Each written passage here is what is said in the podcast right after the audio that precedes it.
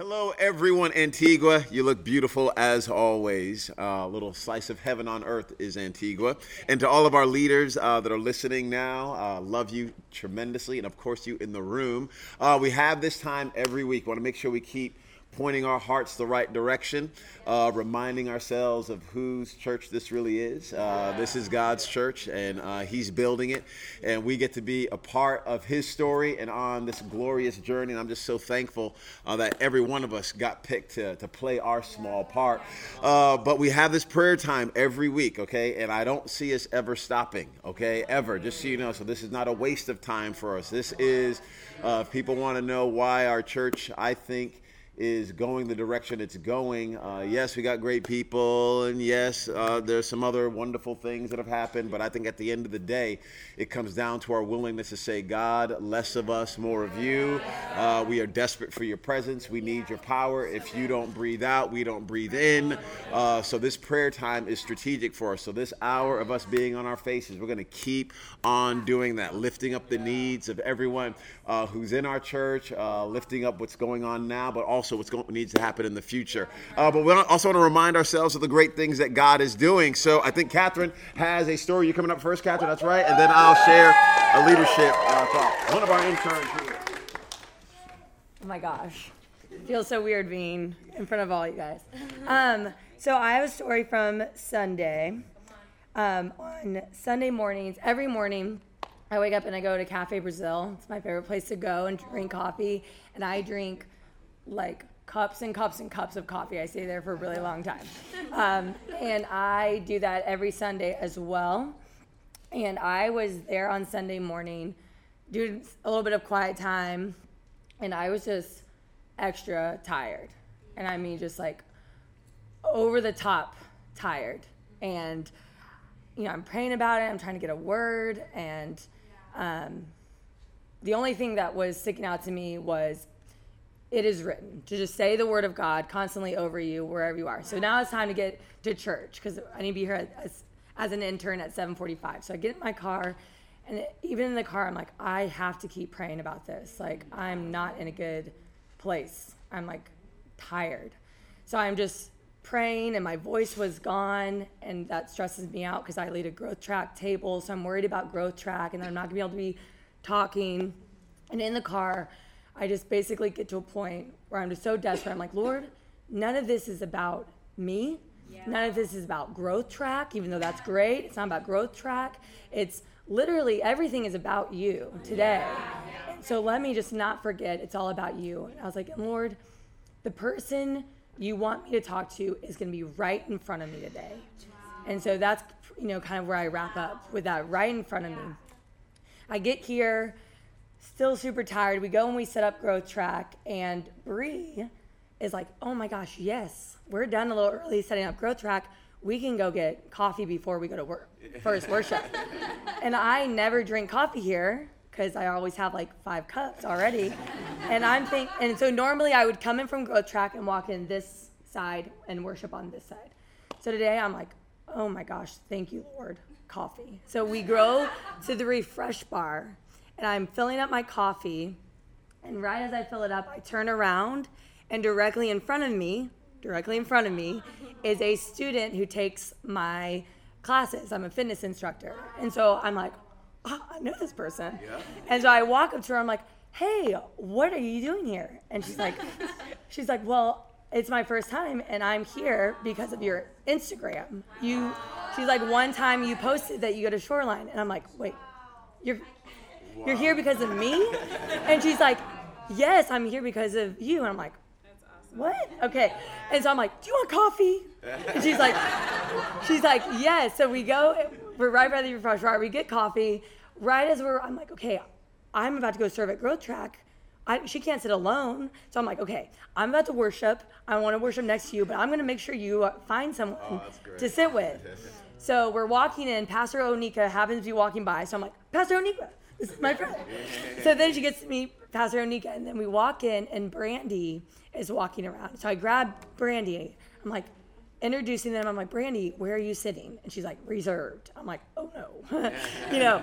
So we, so Brandy finds uh, Chantel and Whitney to sit next to her. So we worship together, she sits next to Chantel, and um, and then I had to leave to go serve at Growth Track. And I sent her a message because after that point, like she, that this girl was literally like coffee for me. Like I didn't know, but I needed. She was my coffee. And I messaged her and I said, You being here this morning made my entire day, my whole week, my heart was lifted up when I saw your face.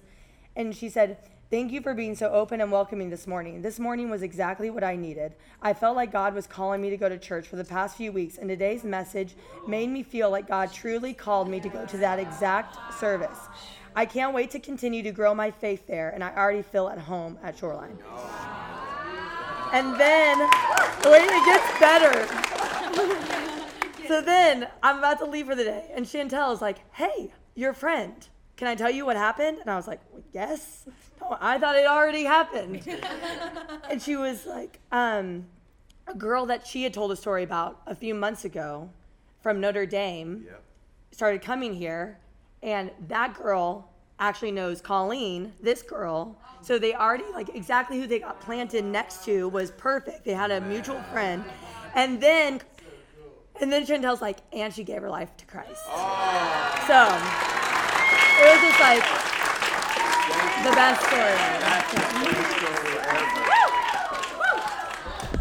So encouraging. Wow, wow, wow. Thank you for sharing that. Uh, let's go to uh, Matthew, I think. Uh, Matthew, chapter 6. We're going to read verse 19 and 20, 21, 22, and 23. Do not store up for yourselves treasures on earth where moths and vermin destroy. What a great word that is vermin. And where thieves break in and steal, but store up for yourselves treasures in heaven where moths and vermin do not destroy, and where thieves do not break in and steal. For your treasure is, there your heart will be also. The eye is the lamp of the body. If your eyes are healthy, your whole body will be full of light. But if your eyes are unhealthy, your whole body will be full of darkness. If then the light within you is darkness, how great is that darkness? Uh, you guys have been kind to uh, to pray for us uh, as we've kind of had the chance to go and serve uh, some different places, um, and some different churches and and conferences and places. So thank you so so much for your prayers. It really really means the world. I feel like uh, we've had an army with us the entire time. And uh, but we went over to uh, to London last week, and uh, we got to bring Grayson uh, with us, our our eight year old, and it was so fun seeing him smiling ear to ear. I think Lexley mentioned that. You know, seeing his face, he's just beaming. He is so thrilled to be over in London to be a part of this fantastic conference. So, we, so we take him. It was actually something we were able to do 10 years ago with Parker. Uh, he went uh, to to the same uh, conference 10 years ago. But but Grayson goes, and jet lag totally kicks his butt. Uh, but but uh, Ben and Casey uh, came with us as well. Uh, ben and Casey Stokes. So uh, they came. We like to bring other people with us on on trips, get to expose folks to what's going on in other uh, churches and ministries and uh, around around the world. And so Ben and Casey came, but they were also definitely helping us with Grayson because whenever you're going to speak uh, you just your, your brain is just you know you just you're just going. And you're going from thing to thing to thing to thing to thing. And uh, everyone who's like oh, I want to travel it's just because they don't ever travel. Uh, so uh, it's it, it, it requires uh, a certain amount of energy uh, so they were so kind uh, to, to, help us uh, with with Grayson. And I got this text uh, Onika and I got this text from Casey. And she was like hey Grayson's doing well. We just brought him back to the room. And um, I just want to say thank you so much for allowing us to be here to help out with Grayson. And I read that and I thought, interesting eyes. It's interesting how she is looking at this. Because I think someone else could look at it and go, man, I wanted to be in the room at the conference. But I have to, I got to watch your kid so that you can be there. I don't even know what's up with them anyway. Why do they, why do I have to do that? Why am I the one that needs to be here?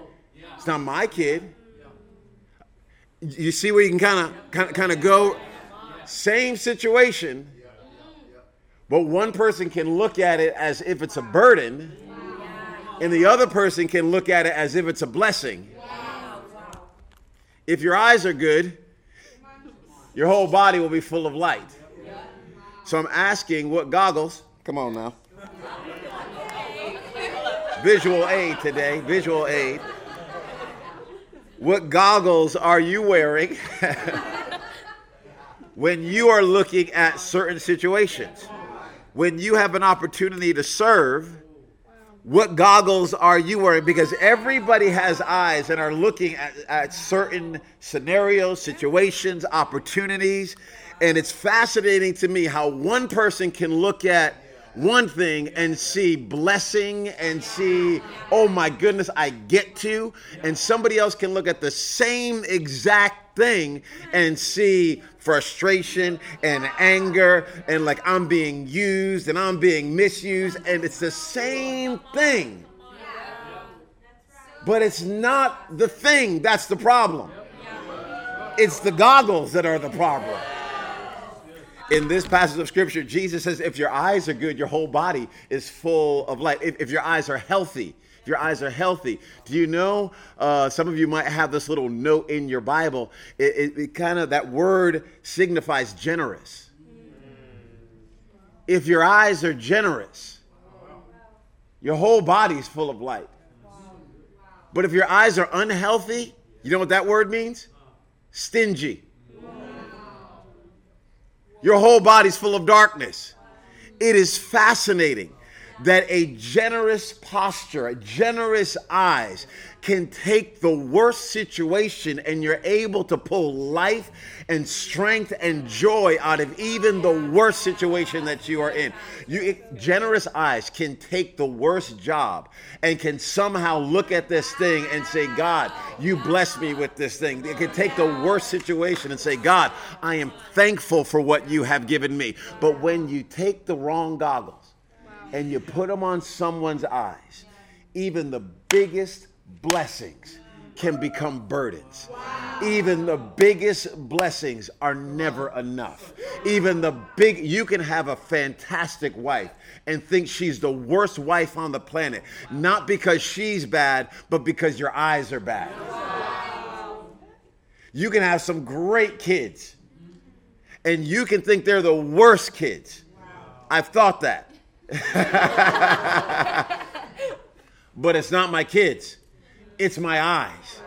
It's the way that I'm looking at a particular situation. And I want to encourage us, I want to encourage us to deal with our own goggles, to ask ourselves, what are we putting over our eyes? What is it that's our filter? What is it that we are looking through uh, and, and is giving us our interpretation of the situations that we are in? Yes, junk happens. Yes, stuff hits the fan. Yes, all types of things can be incredibly difficult. But it's fascinating to me how two people can be looking at the same thing and see two entirely different things. And I just want to say, we are people that see with eyes of hope. We are the type of people that look at difficult scenarios and we still say, God has this possibility here, this opportunity here. We are the type of people that can see something might be bad, but we can see that God is greater and God is bigger and God is stronger than that thing. We're the type of people, like Catherine was talking about earlier, that we come tired and we still get our eyes off of ourselves and we put our eyes back on Jesus and the people that He's called us to serve.